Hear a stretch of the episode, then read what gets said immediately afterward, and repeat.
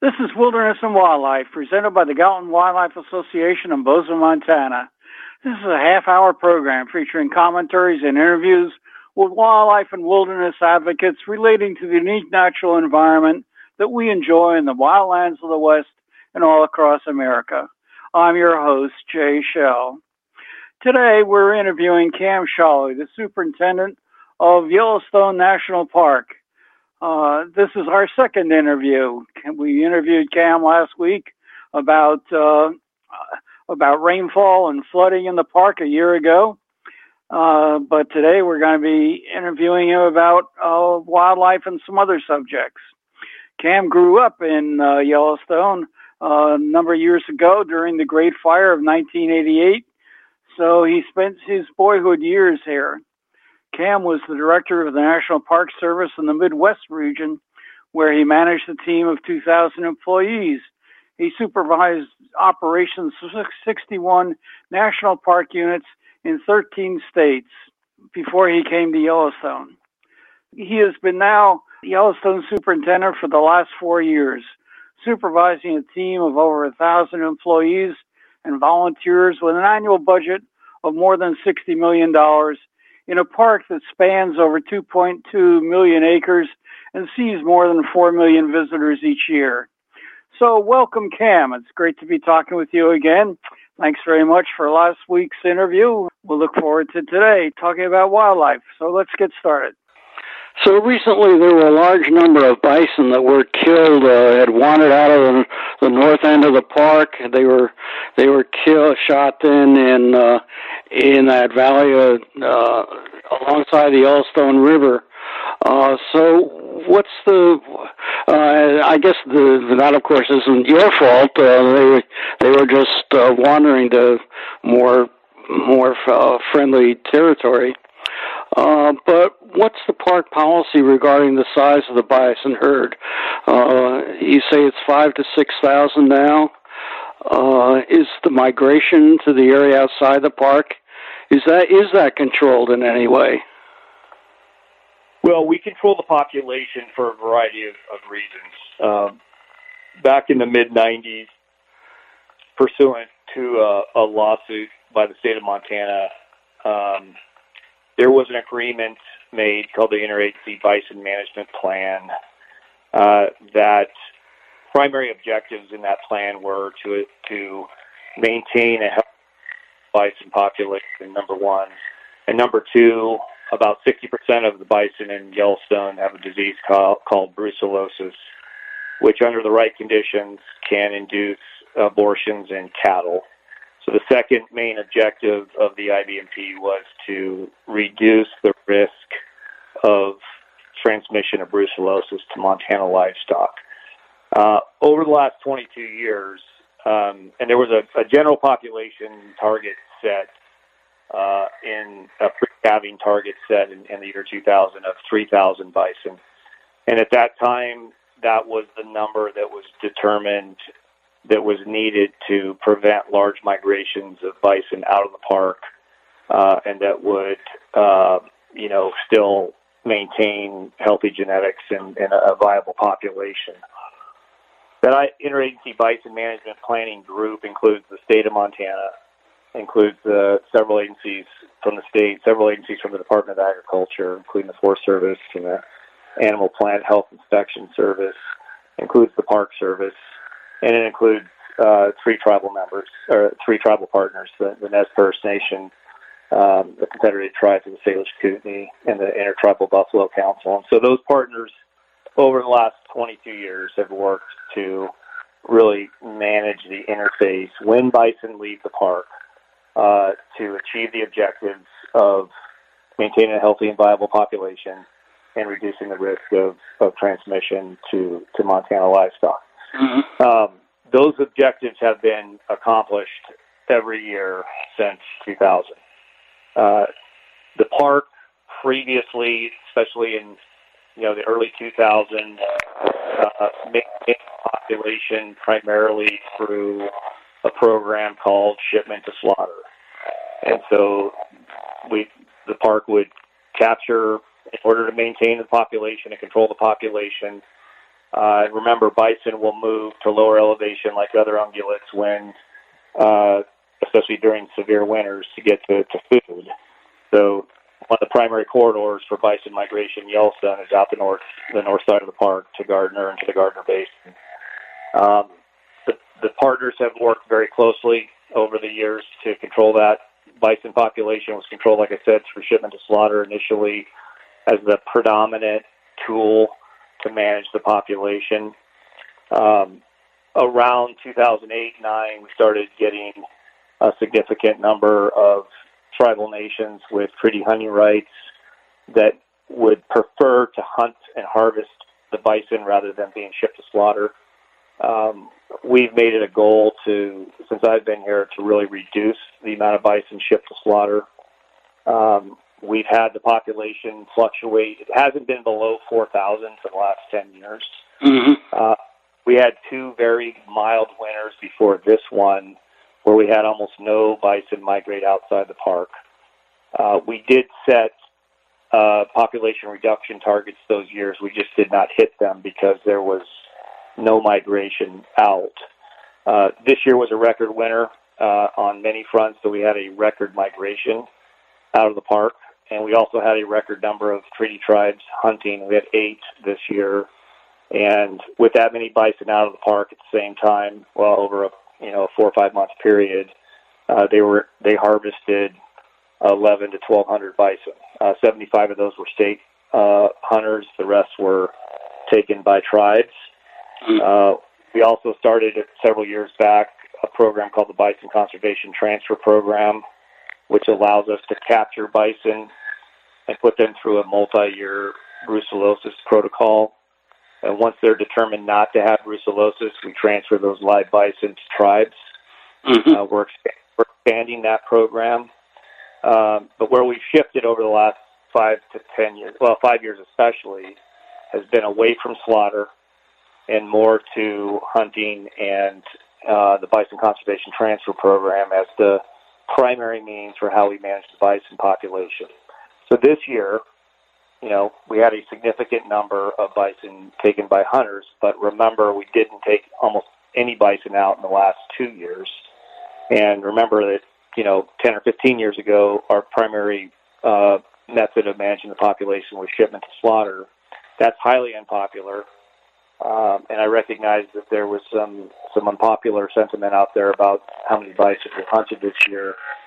But no matter what, uh, you know, people think about the species, and, and it's the bison are incredible, uh, an incredibly important part of this park. Mm-hmm. Um, they've got to be managed, just like any species. Mm-hmm. Uh, Montana in 2015 authorized uh, tolerance zones outside the park in the north and the west.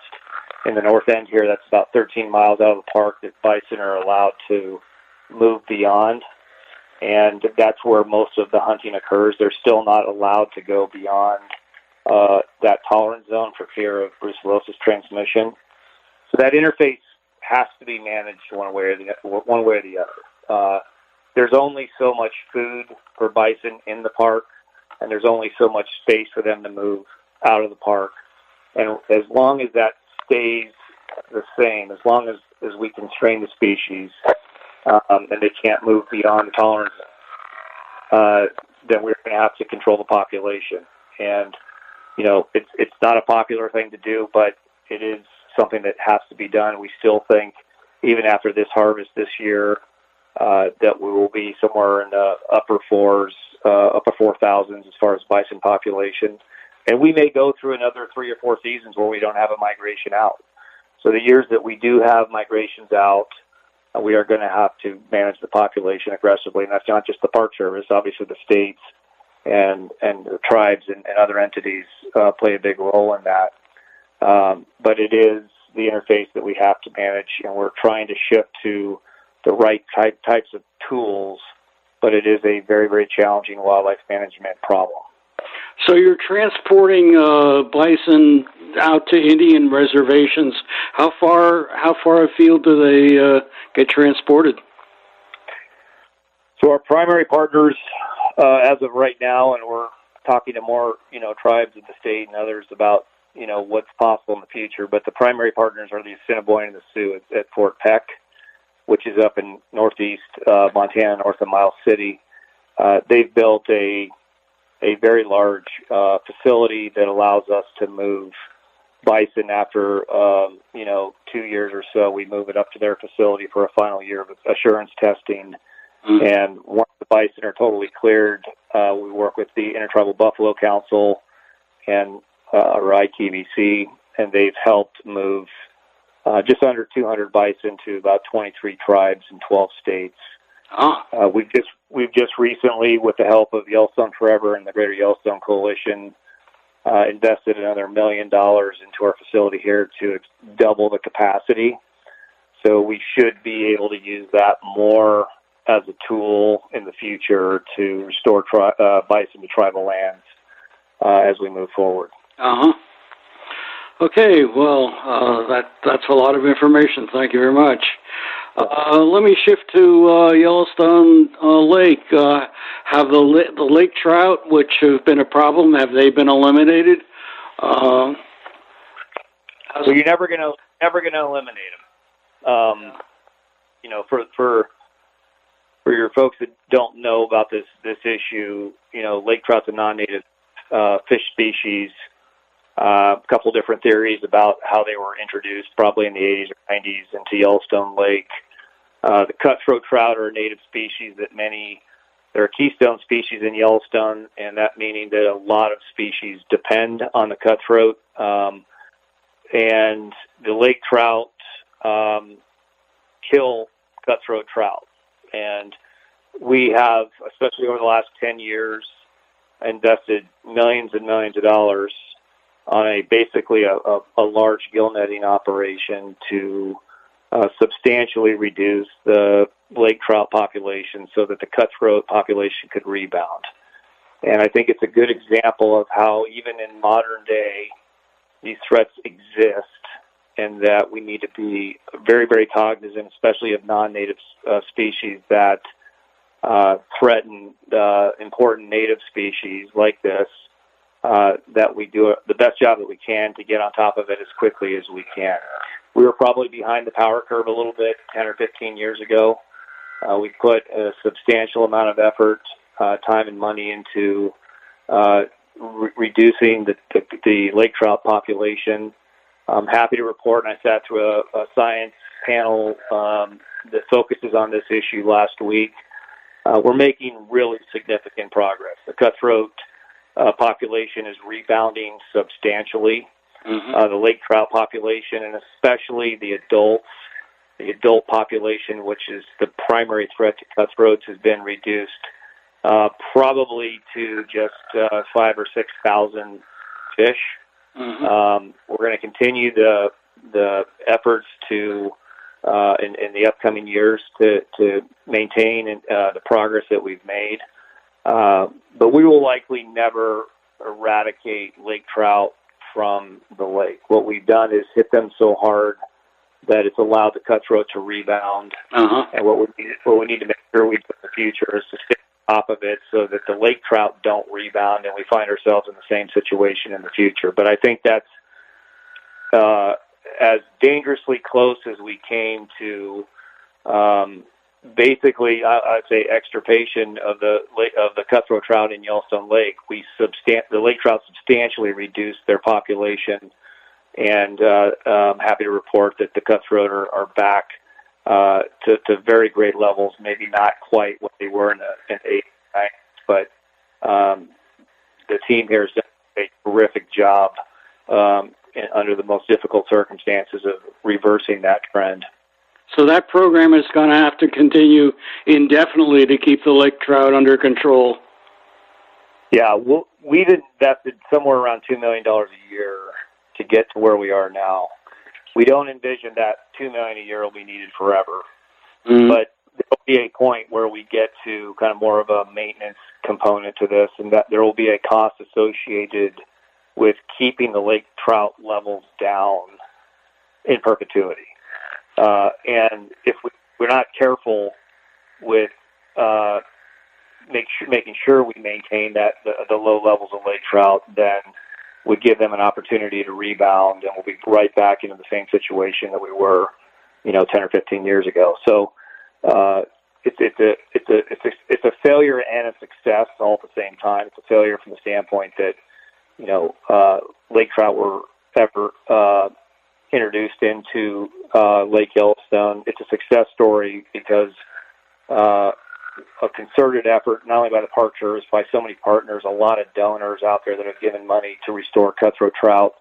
Uh, and it's it's really important that we realize how much has been invested and that we use the best available science and techniques to keep the progress moving in the right direction.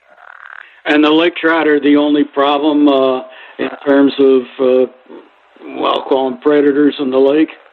There are no other in the lake as far as the yeah as far as like non-native fish species mm-hmm. that are killing cutthroat. Yes, we have, we have a wide range of issues with other aquatic invasive species and with terrestrial invasive species uh, that we're, we're focused on. But as far as Lake Yellowstone, lake trout have been the predominant threat to the cutthroats. What about the lake itself? Uh, has uh, is global warming affecting it? Are temperatures rising? You know that's. I, I would see. I, so if you look at two years ago, we had some of the lowest water levels and some of the high water temperatures mm-hmm. since the 1960s. Um, and if you look at it this year, uh, last year, you look this year, th- th- those have normalized. I think the long-term trend is we're going to continue to see drier years. We're going to continue to see uh, warming temperatures, more impacts on on on different species. I think the not that these models are always right. There's a model I saw um, a little while ago that was suggesting that the climate in Yellowstone in 2100, so you know, give or take uh, 77 years from now, mm. would be will be similar to what we're seeing today in like central Utah. Mm. Uh, now, who knows if that how, how that's going to play out? But the reality is is that we are seeing longer fire seasons. We are seeing dry, you know, years where we're having drought conditions, uh, it's really important that we understand and, and are able to respond uh, to these changes, that we have the right data and monitoring and science to, to look at what some of these impacts might be to different species, which species can adapt, which ones can't, what types of management decisions do we want to take to, you know, protect species that might be more vulnerable to climate changes in the future. Um, but, you know, I think that uh, we've got a great team on that as well. We've got great partners, universities, other agencies, uh, uh, a lot of science, a lot of study going into that, not just here in Yellowstone, but across the national park system. And, um, you know, we look at even things like how we rebuild these roads from the flood last year. Most of the infrastructure in the national park system was built in the early 20th century, mid 20th century. Um, you know, so those, those, climate change wasn't a conversation, uh, you know, hundred years ago. And so when we have situations like what we saw last year with the floods in Yellowstone, uh, as, as bad as it was, the silver lining is, and there are some opportunities to rebuild the infrastructure stronger uh, and better for the future and more resilient mm-hmm. to anything that comes our way from a climate perspective. So those are those are things that are, are, are really important for us to focus on together. Um, you know, wildfire, you know, I think we had 13 fire starts in 2021 in Yellowstone. Most people know, uh, you know, the, the substantial amount of acreage that burned in Yellowstone in 1988. Uh, you know, we've been working hard with partners to uh, do the mechanical thinning and, and to reduce fuels in Yellowstone wherever possible, especially uh, in areas of kind of what we call the the wildland urban interface, where you've got um, you know structures and people living and visiting. Um, you know, we're doing I think a really good job of reducing uh, dried fuel loads in those areas, but you know that's obviously a concern as we move forward. Not just here in Yellowstone, but everybody sees what happens almost every year at some place in the country, and uh, you know I think it, it's a collective effort and something that will be uh, a challenge for for all of us uh, in the future. So, how was your wildfire season last year, and what are you anticipating for this year? We didn't have much of a wildfire season last year. Uh, you know, we had very wet conditions. Um, you know, into mid to, to later in the summer. Uh, the conditions just didn't set up for a big fire season last year. The year before, uh, like I said, we had 13 fire starts in in the, in the in the park. You know, I think one of the dangerous things about where we are right now with wildland fire is that you know there's only a certain amount of wildfire wildland fire fighting resources around the country, and so there was a time uh, where you know you could burn early in the season when you still had good moisture, and you could do prescribed burning, or you could reduce fuels uh, through prescribed fire. That's becoming more and more challenging because it's drier a lot earlier in the season than it used to be, and so when we have a fire start, um, you know, if it's a man-made fire start, it's put out immediately. Uh, policy used to be and, and still kind of is, you know, uh, when a fire starts, a natural fire from lightning, that we look at the risk of of where that fire could burn, what resources are at risk. If the fire escaped, do we have the resources to fight the fire uh, and contain it? And that's become more and more problematic to make a decision on because now we're, we're in this, you know, fire's good in a lot of ways from an ecological perspective. And one of the reasons why we've had, you know, substantial amounts of, of catastrophic wildfires is the way we've managed forest over over decades. And um, you know, for many decades there were not in the 2000s, but back in the 20th century, we had no burn policies. We put fires out immediately. We have enormous fuel loads that are built up. Um, still as a repercussion of some of those policy decisions last century. And the difficulty now is, and we do a lot of mechanical thinning, meaning that we we we use machinery and hand crews to reduce uh, fuels. Hard to get a lot of acres doing that successfully. Um, but when we have a fire start, say in June, you know, maybe 10 years ago, the risk would have been really low for that fire to spread. Uh, so we might have let it burn.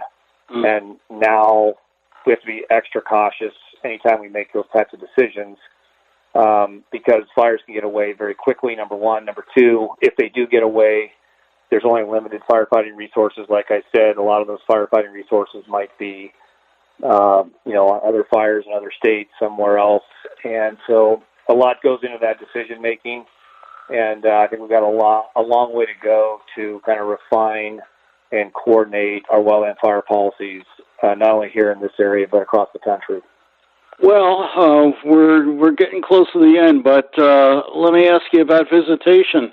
Uh, what do you anticipate this year with respect to uh, the numbers of people who are going to show up in Yellowstone? Well, I think you know 1948 was the first year that Yellowstone had a million visits in the same year. Uh-huh. 65 was the first year we had 2 million in a single year. 1992 was the first year we had 3 million in a single year.